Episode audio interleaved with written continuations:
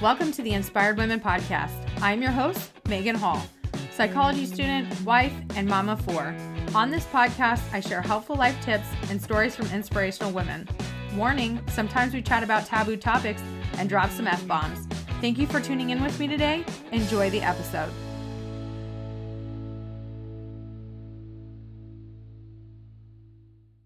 Hey everyone, today I'm here with Doreen. Doreen Szollosi, PhD, earned her BS degree in animal science in 2002, which will make you feel old. I graduated two years after that in high school. um, from the University of Rhode Island, and her PhD in pathobiology from Brown University in 2007. While at Brown, her research focused on lymphocyte apoptosis. I'm like, oh, I got to think about this word.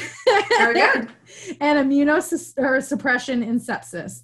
After earning her PhD, Dr. Szollosi fell in love with teaching and began teaching undergraduates at Dean College in Massachusetts and pre health majors in Quinnipiac University in Hamden, Connecticut, before joining USJ's pharmacy program in 2010 as a founding faculty member. Woo! That's a whole lot of education. Um, I'm actually working on um, my goal is to have a PhD in psychology. I uh, oh, awesome. I, I, started on that journey a little bit later in life. Uh, I'm 34 yeah. right now, and I'll probably be like 40 before that happens. That's all right. That's all right. Um, so we're here to talk about vaccines. Yeah. But first, I would love for you to share a little bit about yourself. What got you into science and yeah. research and all the fun things? Like, we don't, uh, I don't think I've ever talked to um, someone who is in the same career field that you're in. So, if you just want to share a brief background and how you got into this, um, that would be great. Yeah, definitely. So um, I, I, actually always liked science. I had a really awesome science teacher in high school, um, and I always grew up with animals, so I always thought I would be a veterinarian. Um, and so I did go to the University of Rhode Island to major in animal science to be a veterinarian. Um, and along the way, I decided, you know, I'm not sure if clinical is really for me. I don't know if I would want to do the surgery or, you know, if I could emotionally deal with, you know, sick animals. Um, but I, have always been interested in infectious disease and how our bodies respond to infectious disease. So, um, so research was, you know, kind of always in my in my mind. So, um, so when I graduated from URI, I applied to Brown um, in the pathobiology program. Um, pathobiology being the study of disease mechanisms, and they had a a track that um, was, you know, an immunology of infectious disease track. So that's what I ended up um, doing when I got to Providence. And I worked in Rhode Island Hospital in a lab um, that studied the immune response and sepsis. So, you know, worked, was there for five years. Um, and then my son was born right around the time I graduated. So every time I think about how long I've been out of graduate school, I think about how old he is. And, and that does make me feel old, yes. Yeah, no, I under, I understand. I have a daughter who is getting ready to graduate high school this year, oh. and I'm just like, oh, I am that old, but not that old. I had her a very young age, like yeah, they're like doing the math in their head, and I'm, I was very young mom. Um, but yeah. still, I'm just like, oh my god. yes, been around for a while. Um, That's right. So, uh, last year actually in 2019 it started, but last year um, it really hit in the United States was COVID. And yeah. we've been living with this for uh, like a year now. Yeah. Um, I think I found uh, an article that said the first documented documented death from COVID was February 6th of 2020. Yeah. Mm-hmm. Um, so we're coming up on a year of the first documented death um, from COVID. I say documented because now they think it was here sooner, but just wasn't possible caught. Yeah. Right. Uh, um. So we waited what seemed like forever for a vaccine, but it was really fast in vaccine time. Yeah. Uh, yeah. And it's making people really hesitant to mm-hmm. get it, um, yeah. which is sad because this is one of the ways that we can almost eradicate like COVID, you know? Yeah um, and can help us combat it. Less people will die. less people will be hospitalized. Right now, our hospitals are at capacity in many places, over capacity in many places. I know um, I live in southeastern Connecticut, and mm-hmm. um, our hospital is. I mean, my daughter went to the ER because she was like having issues with throwing up blood, and they were just like, follow up with your doctor.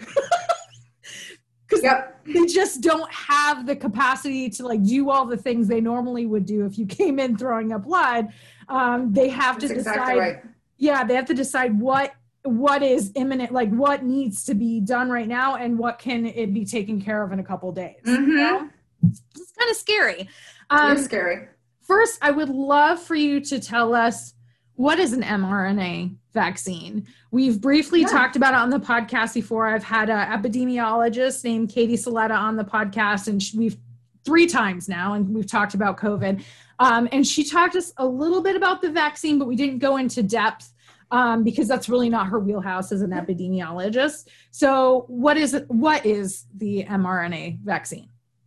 Yeah, so as I'm sure she said, mRNA stands for messenger RNA. And so this is a nucleic acid that our body uses to make proteins.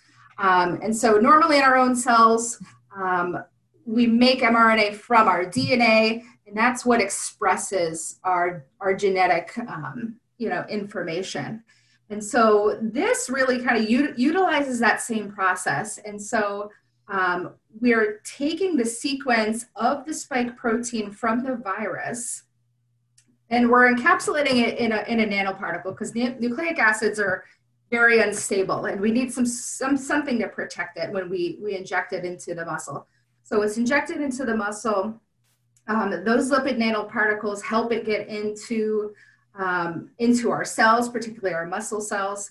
Um, the mRNA comes out of those protective particles, and we have these uh, organelles within our cells called ribosomes. And these are like little protein factories. So the ribosomes are able to read this mRNA and make the viral spike um, and we're basically giving ourselves uh, the sequence of the viral spike that we would like the immune system to produce antibodies against. Um, so our immune system sees the spike protein that is that is made um, by our cells, and it's it's kind of like putting up a wanted poster. It's showing the immune system this is this is what we want you to look for. Um, so our immune system mounts a response um, antibodies are produced. We have T cells that, that also kick into action so that the next time, if you are exposed to real SARS CoV 2, your immune system is already primed to, uh, to help uh, get rid of it before you actually get sick and have symptoms. Yeah, and um, this is a lot different than vaccines previously. But vaccines yes. previously gave you a, a little bit of the the actual virus. Right. Yeah. So conventional vaccines, right? You in in in general usually use some sort of either killed or weakened pathogen, um, and and there's they work in, in in a lot of cases. There's some problems with with that. Um, Obviously, they can, it can take a, a, really long time to grow enough pathogen needed to make these vaccines. Um, and of course, if it's a live vaccine, it's it's not quite as safe, right? You're right. Um, you're showing the immune system, you know, that that actual pathogen. So these vaccines, these mRNA vaccines, um, are actually a lot cheaper to make. They're quicker to make. Um, we can scale them up quicker for manufacturing, and of course, they're safer because we're not giving the actual pathogen. Yeah. So I've seen I have a issue with reading comments on social media. Same. you know, and I've seen a lot of uh, misinformation where people are like, oh, this is going to cause cancer. This is going to mutate our cells, like all of this. Um, but mRNA vaccines have been studied for years. This is not new. Yeah. Right. Absolutely. So mRNA technology has been actually studied for decades. So the first time, um, the first report of in vitro or um, you know putting RNA actually into a, actually in vivo in an animal um, was about 30 years ago in mice um, and looking to see if you know uh, the protein was uh, expressed so so this has been going on for decades. This wasn't something that was you know just thought up last january. Um, and so yeah mrna vaccine technology in particular has has been a thing um, for a while now. Uh, moderna actually was created a, uh, about a decade ago particularly for this for this reason um, you know, to utilize um, mRNA technology for things like influenza vaccines, Zika, rabies, um, and even against non-infectious diseases like cancer for immunotherapy. So, so it's not new. Um, you know, they've actually been studying mRNA vaccines in people. I think their first uh, trial was in 2015. So, you know, this this isn't a new thing. Um, the other great thing about you know RNA is that it's non-infectious and it's non-integrating. So, like you said, with you know a lot of the misinformation, people thinking this is going to you know integrate into our cells and you know cause mutations. It it biologically biologically cannot do that. Um, our RNA cannot integrate into DNA. I think a lot of people missed uh, bio class. Uh, and definitely didn't take a college bio class because I'm you're talking about organelles and ribosomes. Like, yes, yes. I, I remember an under, you know, like in the beginning of my undergraduate, learning all about this.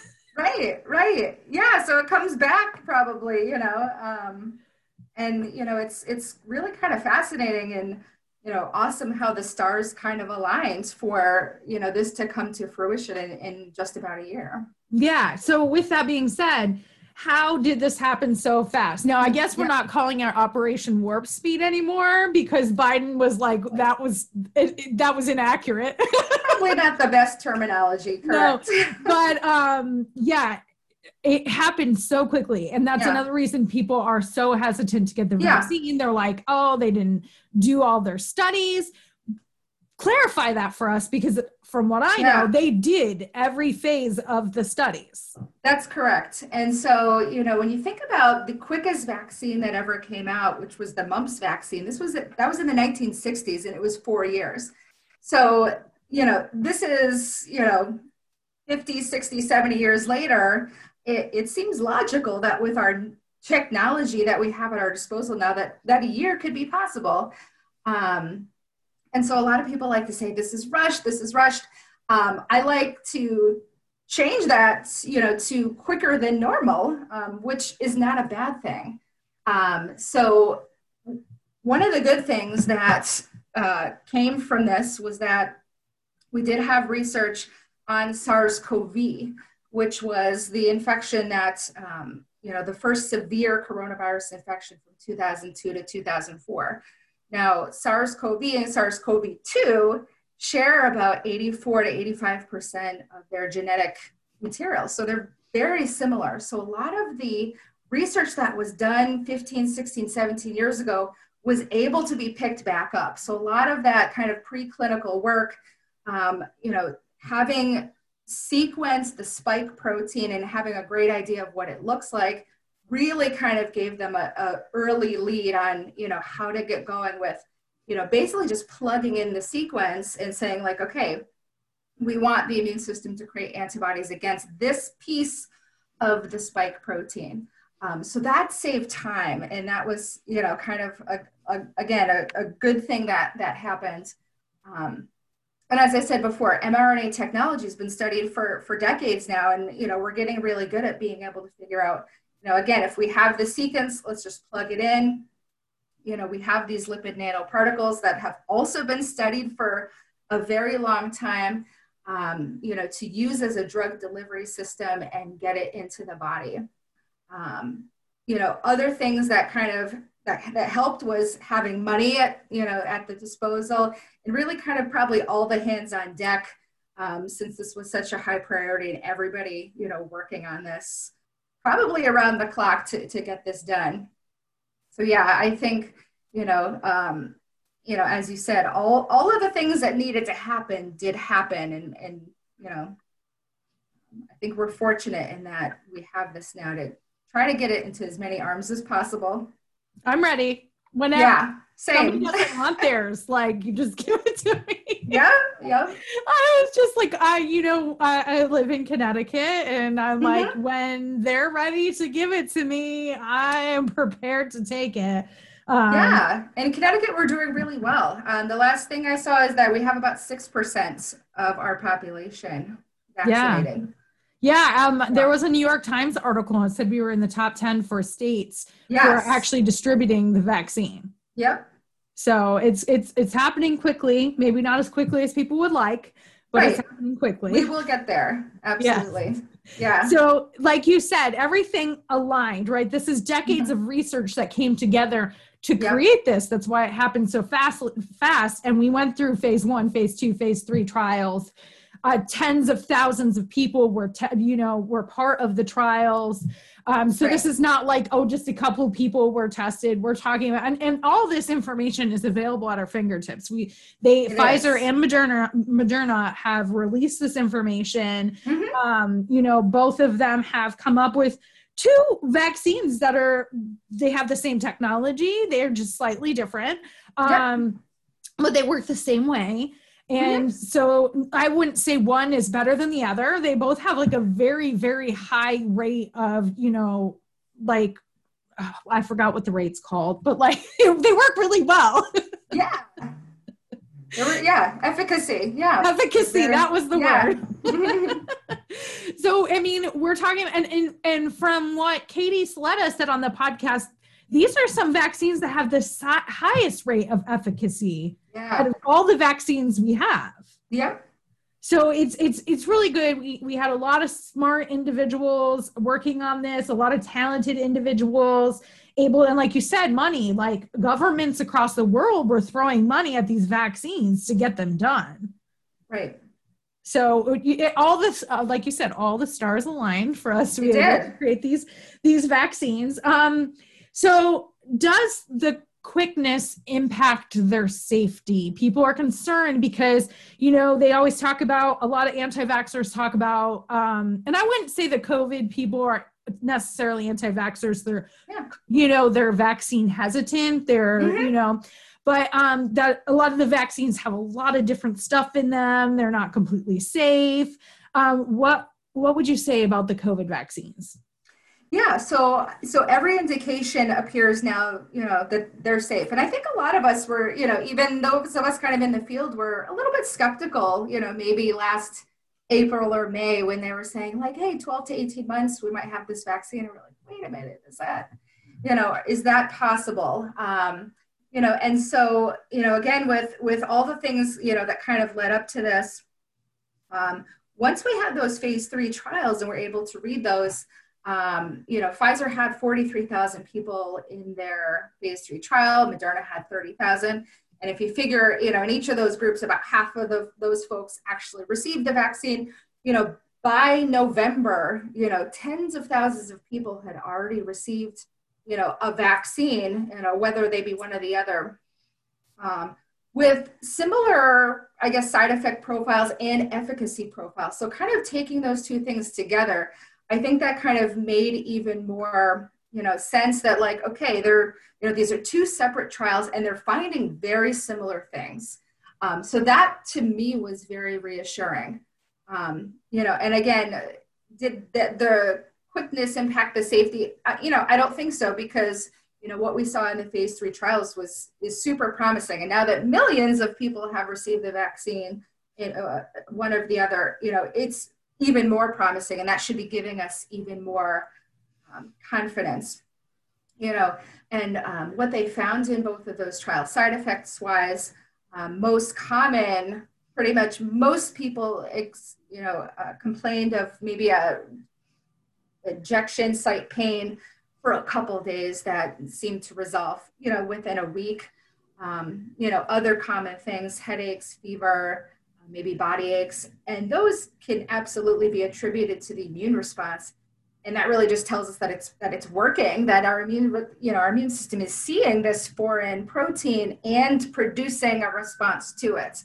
So that is actually encouraging. Um, and again, all of those types of systemic reactions, you know, seem to go away within a day or two. Um, and most people I've talked to now who have received it have just said, like, yeah, my arm hurt for a couple days and, you know, then it went away. So, um, you know, so as far as safety, um, all of the indications, you know, now have been that, you know, very safe vaccines, both of them. Right. I have at least 20 to 30 friends um, on Facebook friends, social yeah. media friends who have received the vaccine because um, they're in the healthcare field or um, a couple are high risk and, and where they live, they have reached the high risk co- population, right? Yes. They're, you know, compromised. Um, and they said the same thing is you know they might have had some fatigue maybe some injection site pain um the a lot of people i guess after the second um uh, a second dose, uh, they say you should probably take the next day off because you're probably going to feel fatigued. You're probably going to feel a little gross, um, but it usually clears up in a day or two. Yeah, definitely. And that's not unlike um, the Shingrix vaccine, which is the newer um, zoster vaccine against shingles. Um, and this is a recombinant vaccine that, again, gives you a very specific piece of the zoster or the chickenpox virus um, and because it's so effective, um, you know, you do have that kind of robust, robust immune response to it. So a lot of people do complain of, you know, just fatigue, malaise for a couple days. Um, so I kind of sort of attribute it to that vaccine.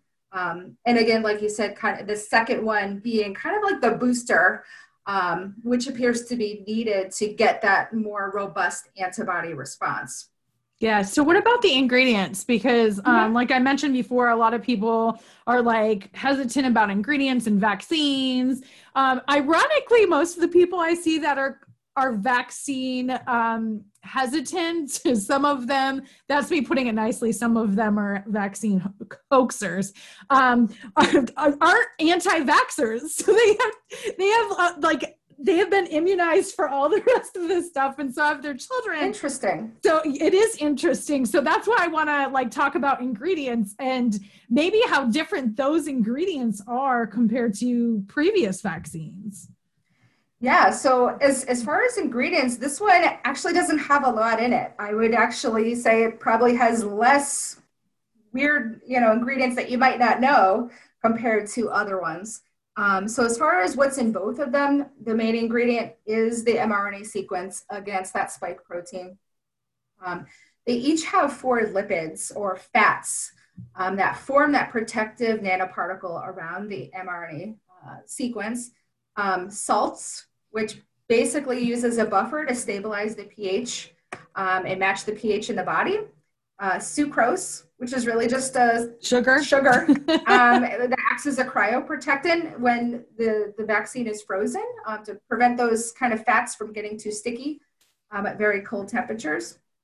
And around, and, and, and I know some people have talked about this um, with regard to possible uh, allergic reactions. The, those lipids are actually coated with a material known as polyethylene glycol, which we call PEG. Um, and those that's really to protect the, the lipids or the fats from degradation, protect them from, you know, blood proteins from uh, attaching, protect the nanoparticles from kind of fusing together. So that's really all that's in it. Yeah, that's a lot different than if you yeah. look at the ingredients to some of the other vaccines. Definitely. Yeah.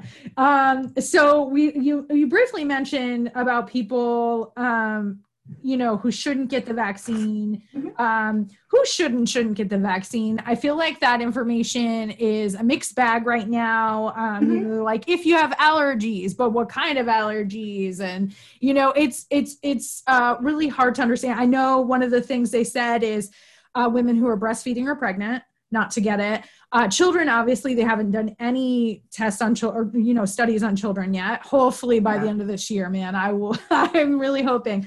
Um, but who else shouldn't? I have a few Facebook friends who are don't want to get it because they're going to try to get pregnant. Like, you know, okay.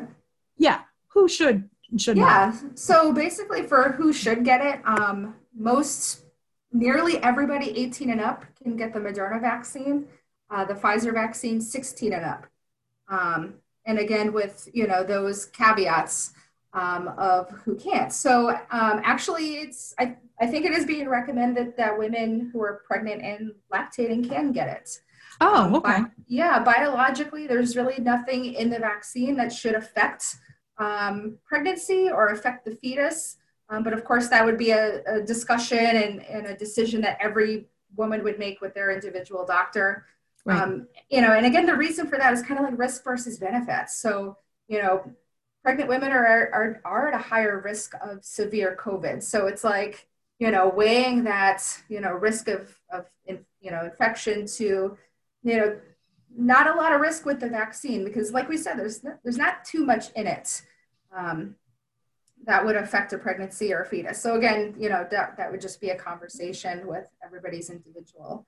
Right. And breastfeeding yeah. might be really good if if your doctor says so because I breastfed yeah. my kids and like when you get sick you create antibodies, right? Yes. through the breast milk. So the same mm-hmm. the COVID vaccine, you would start to create those antibodies and that would go Definitely. Definitely. Yeah. Um, as far as allergies are concerned, um, anybody who's allergic to any particular part of the, the vaccine, particularly what we think, uh, you know, some people have reacted to so far is that PEG, that polyethylene glycol that I talked about. So if you have any known reactions to anything in the vaccine, um, those people are probably not going to get it. Um, as far as those anaphylactic reactions are concerned, those seem to be fortunately very rare at this point. Um, so I think the latest figure I saw is for anaphylaxis. Um, it's about 11 cases per million shots given. Um, so extremely rare. Um, the thing about anaphylaxis is that, is that it occurs usually within 15 to 20 minutes. It is an immediate reaction. So, you know, so if you got the vaccine, you know, and you stuck around and, you know, you were monitored for that 15 to 20 minutes, um, you know, you're probably not going to react um, in that way to that. It's also very treatable. So if you were there, you know, and you had this reaction, you could be treated with epinephrine, um, you know, wherever you received your vaccine. Right. My husband um, was getting allergy shots. Um, it's great. Technology is wonderful. Like he went in, they test him for his allergies, and then they create the serum to inject in him to help him build you know, up immunity to or you know, tolerance to those yeah. you know, allergens mm-hmm. and mm-hmm. they would have him sit in their office um, you know, in case they needed to and and he carried an EpiPen, but right. You know, it so it sounds like it's something very similar. Um, Definitely.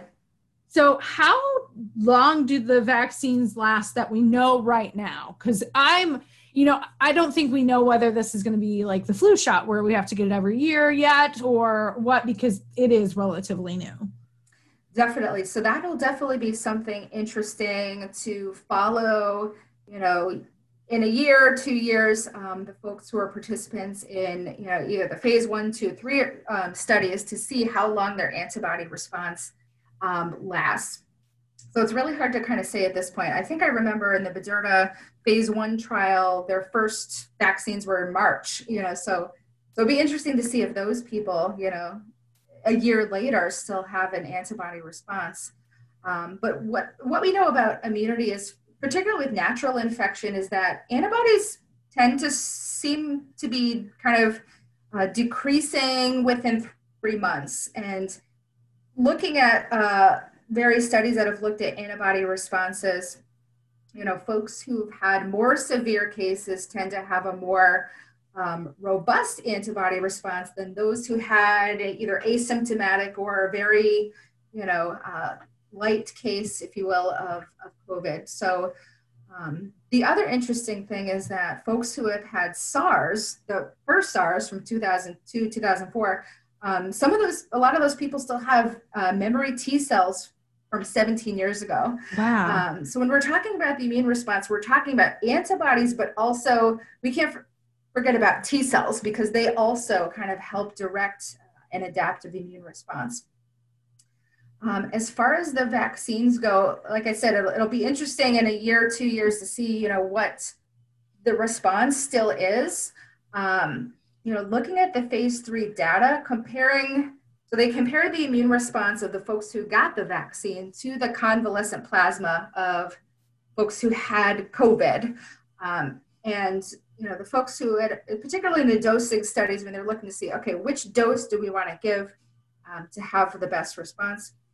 You know, they were getting antibodies responses that were as good or better um, than folks who had had COVID. Um, right. So I think that's that's encouraging that you know uh, hopefully in a robust antibody response will last you know quite a while. So we can get you know most people vaccinated into that herd immunity that we need.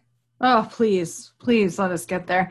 I just, I know we'll never go back to life as it was pre COVID, but I just would like to go back to like something beyond something what I'm normal. doing, right? Yeah. Because yeah. I, I work from home. My kids are hybrid. Yeah. My husband mm-hmm. has to go mm-hmm. to work, but they're all wearing masks. And we don't go out and do a whole lot because we want to keep yep. our risk low. So I would really like to just be able to go and do things without like the concern that I'm going to get COVID or I'm going to bring it to somebody who might get really sick from yeah it. so absolutely. i mean because i don't think i could live with myself if i was taking like large risk and i bring it to somebody who hospitalized or died from covid like i right I don't think I personally I, I couldn't live with myself if I didn't do everything I could to prevent yeah. that from happening. Um, but I, from the beginning, I've said I wonder if it's kind of like chickenpox. So chickenpox, if you had a really mm-hmm. severe case, like yeah. you didn't have to worry about reinfection. But my so I had a really severe case down my throat, in my ears, every crevice, every place.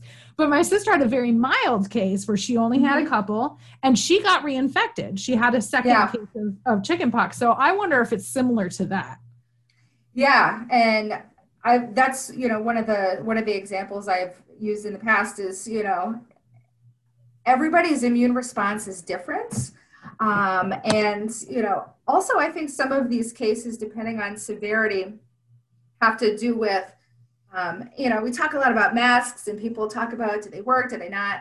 Um, of course, you're not going to prevent all virus from coming right. through your fabric mask, but it can prevent a lot, right? So, so there is this idea of you know, theory, you know, viral, uh, you know, particles that you're infected with. If you come into contact with a lot of them, you know, you might have more severe disease versus if you, you know, have a smaller um, you know exposure maybe it's a, a lighter disease. So um, so you know definitely it, it seems that it's similar to that you know with the chickenpox where you know if you had a, a lighter case might not have built up as many antibodies as somebody with a more severe case. And then yeah we've we have heard about you know some people being infected again yeah. And I heard the second, I read an article that the second infection is actually worse than the first infection.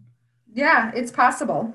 Yeah. yeah. with COVID, not chickenpox. I don't yeah. know. Uh, chickenpox, yeah. I am, I am still, I am still immune to. I had a titer two years ago. Oh, interesting. Yeah. yeah, and I'm still immune to, and I had the chickenpox when I was like six. So we're talking about right. this was back later. when we had chickenpox. You know, and you go to school and like, you know, you try to get chickenpox from somebody in your class who just had it, so you could be out of school for two weeks yeah. And now we don't have to worry about that because we have vaccines. but now, I mean, with COVID, even if you've had it, like you said, we don't know how long the antibody antibodies last. Some are showing that they only last a little while, and then mm-hmm. you could you have the chance of getting reinfected and possibly having a much more severe case. Um, yeah. My therapist actually, her sister were is an infectious disease nurse, and she's now had COVID twice Oh, um, yeah, because she works like she's working straight on with it, and yes. you know, no matter how many precautions you take, there's mm-hmm. still that chance. And uh, I guess the second time around, she it was much worse than the first. The first time she had very mild case. Um, you know, was not out of work very long. Um, you know, it, it passed relatively quickly, but the second yeah. case really hit her hard. So um, we do have to be aware like just because you've had covid does not mean you're good right. to go right. or that you don't need the vaccine yeah absolutely um, so so folks who have had you know covid as long as they are you know not showing symptoms they're not supposed to be in quarantine um, they can get the vaccine and it's probably going to act as, as like a booster to their you know earlier response to to covid so um, so yeah, uh, they're definitely um, suggesting that those folks get vaccinated as well. Well, we've already talked about some possible side effects, which seem very mild. Yes, there has been some severe um, reactions, uh, but they are a relatively small percentage. I don't Yeah. think you're ever going to create. You'll never create a, du- a drug or a vaccine or whatever that has zero side effects. Definitely. Or Because that people zero people are Right. allergic to. Right, Somebody's 'cause- always going to react. Yeah, because there's we have such a very a biological variation, right? yep. Um, so I am on lamotrigine for my bipolar disorder, and uh, some people have really it's it's it's actually one of the best uh, drugs for bipolar disorder because it has very few side effects. Um, and but some people will get the very severe Yeah. side effects of lam- lamotrigine, where Mhm. others won't. Like I've been on it for almost two years now, um, and I have not developed any of knock on wood any Yeah. of those side effects.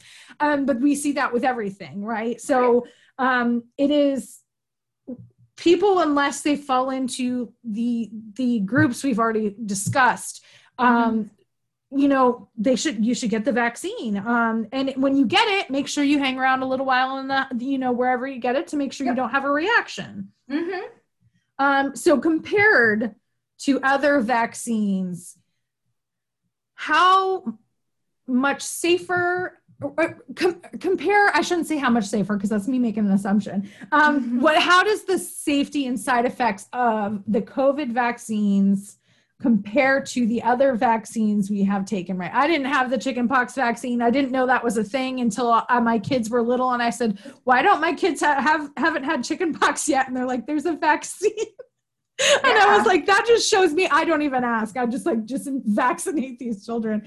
Um, you know, uh, but I've I've gotten at, at, at 34 all of the required vaccines of me. I've gotten them right. So co- in comparison to the vaccines that are, were previously out there, how does the safety and side effects compare?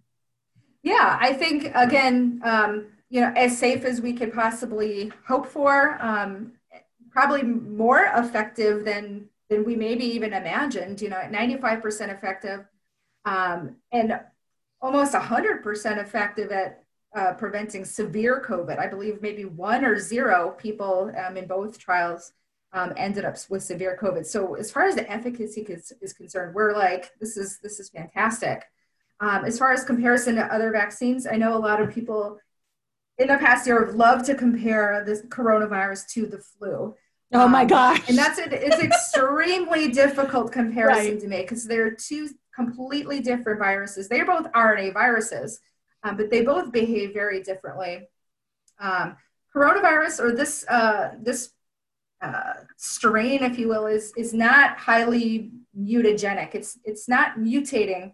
Um, all viruses mutate, but this one doesn't mutate very rapidly. Um, flu does, um, and that's the reason why we do have to have you know a flu vaccine every year. Um, also, the reason why you know the efficacy varies from year to year because we're just trying to guess at which strain is going to be um, Right. or strains are going to be most common that season based on the southern hemisphere's flu season. So, um, you know, I think as as vaccine technology goes along, we're going to be seeing more of these types of you know either recombinant or nucleic acid type of vaccines because they they are they do tend to be more effective. Um, again, when we're comparing this to the flu vaccine, we have several different types of flu vaccines. Um, we have you know the the weakened inactivated um, that are made in chicken eggs. We do have recombinant vaccines. Um, and, and again, it's when we're culturing flu vaccines or culturing influenza in chicken eggs, um, the idea or the thought is that maybe when this virus is, is being cultured, it might adapt a little bit to the chicken egg and actually change itself a little bit from the wild type or what we might experience or come into contact in, you know, in, in normal life. Um, so that's another reason why it might be a little bit less effective, you know, aside from the fact that, that the flu mutates or flu A in particular mutates pretty rapidly. Um, you know, so again, I people have been comparing all year to, to the Oh, flu. no. And that's ex- it drives me nuts. it's an extremely illogical comparison to make. We have to just kind of take this, you know, this for what it is. And, you know, we could compare it to SARS CoV, which is probably the closest, you know, coronavirus that we have in, you know, fortunately, there's some research there. But again, you know, comparing this vaccine to others, I think we we ended up with something that um, is going to help us get out of this pandemic because really herd immunity is is our only hope at this point. Yeah. Um, for for getting to back to some sort of normalcy. I mean, yeah, because uh, we live in a very individualist uh, individualistic society. Uh, so people are like, if it doesn't impact me or the people around me directly, right? I'm young and I'm healthy, so I'll probably be fine. Then they're not really going to take the steps to prevent it from spreading to other people. Right. Um, and so that, that's why we are in the position we are right now like well, that's why we have anti-maskers because they're like well if the mask isn't going to protect me 100% then why should i wear it well because you're going to protect other people from you um, yeah um, but um, the coronavirus has mutated um, there is a mm-hmm. mutated but they do say that the vaccine will work against that because it is that protein right it's that protein we're talking about Right. And so so kind of like what I said with the flu is like the flu when it mutates, it mutates to the point where it's either functionally or its its outer proteins are more different than the original. Um, this one, as far as the mutations are concerned, they seem to be very minor changes that don't change the spike protein enough for it to be unrecognizable um, by those antibodies created by the vaccine. So that is the good news. Um, the other good news is, you know, if for some reason we had a mutant or a variant that was, you know, very different from this one, um, you know, I think those those vaccines could theoretically be changed fairly easily to just incorporate a new sequence, you know, and do will we have to do that in the future where we need boosters? That's a good question. Yeah. There's so much, so much, but nobody's turned into zombies. So that's true. I keep seeing before the vaccines were like approved. I kept seeing like, did you know I Am Legend was based in 2021 right. and all the memes, yeah. yeah, all the memes, all of them. And I was just like, you know, some of them people were sharing because they thought were funny. Other people were very serious about it. Yeah. It was like, yeah, y'all have gone down the rabbit hole. right, that it's going to mutate us all. right. Um, so basically, to wrap things up, the the coronavirus um, vaccines are very safe. Um, yeah, they have very few ingredients. Um, obviously, talk to your doctor before getting them mm-hmm. um, because it's always good just to be safe and and you know and hopefully, hopefully by the end of this year, children will be able to get it. Um, because we don't yeah. know there we don't know for sure yet whether you can still uh, pass COVID after you get the vaccine. That's true. That's um, true. So yeah. Um, so there's a that that idea is called sterilizing immunity, and that prevents you from if you come into contact with it from being able to spread it to others, even if you don't know you have it. Um, and so there are some vaccines that are very effective that don't do that. Um, so I, am not that worried about it. I think you know we will learn. Um, there's some uh, some data from the Moderna trial that that it does um, prevent you know asymptomatic transmission to others. So um, so I hopefully so. you know um, once we get more data, we'll be able to determine that. But I, I still think that you know preventing COVID will keep people out of the hospital. You know, right? And you know so. Yeah, I mean, but I, I I'm I meant like I'm not gonna go back to like just doing the things until my kids are vaccinated too because right. I want to make sure like right. everybody is safe. Um, but my husband and I will probably be vaccinated, or he'll probably be vaccinated far before I do because his job will vaccinate him. But um, we'll be vaccinated before the kids, and yeah, uh, hopefully, yeah. kids by the end of the year or beginning of next year will be able to get vaccinated. Yes. Um, so yeah, uh, hopefully people will get it. Hopefully, this has helped them understand what it is and how it works. Yeah, and I think once they see, you know, I see a lot of my friends, you know, in the hospitals and the pharmacies, you know, posting pictures of themselves getting the vaccine. So I, am hoping as people are seeing their friends and their, you know, their trusted colleagues getting the vaccine, they'll it'll inspire inspire them to be like, okay, well, you know, I want to contribute to herd immunity as well. and and realize that it's you know safe and that you know we all need to get it in order to get back to normal Right. I don't just want to get back to normal, but I want to help my friends who are in healthcare because yes. they are burnt out. They are suffering p- from PTSD. And I'm not Absolutely. saying that lightly. Like they're going to yep. need some good therapy. Um, mm-hmm. And some mm-hmm. of them are currently in therapy because it's just, they've been going at this for almost a year.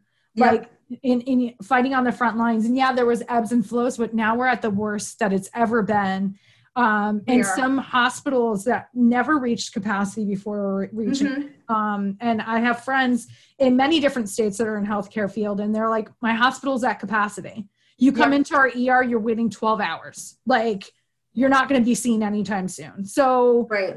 we all need to do our part to slow and possibly eradicate this virus so yeah. we can go back to normal-ish yeah Definitely. I think it's I think it's the way out. well, Doreen, thank you so much for coming on and agreeing to share all of your knowledge with us. You're so welcome, Megan. Thank you for being a part of the Inspired Women audience. If you enjoyed this episode, please leave us a rating review. And don't forget to share this out with somebody who could use some inspiration today. Tag us at Inspired Women Podcast, both on Facebook and Instagram. Have a great day.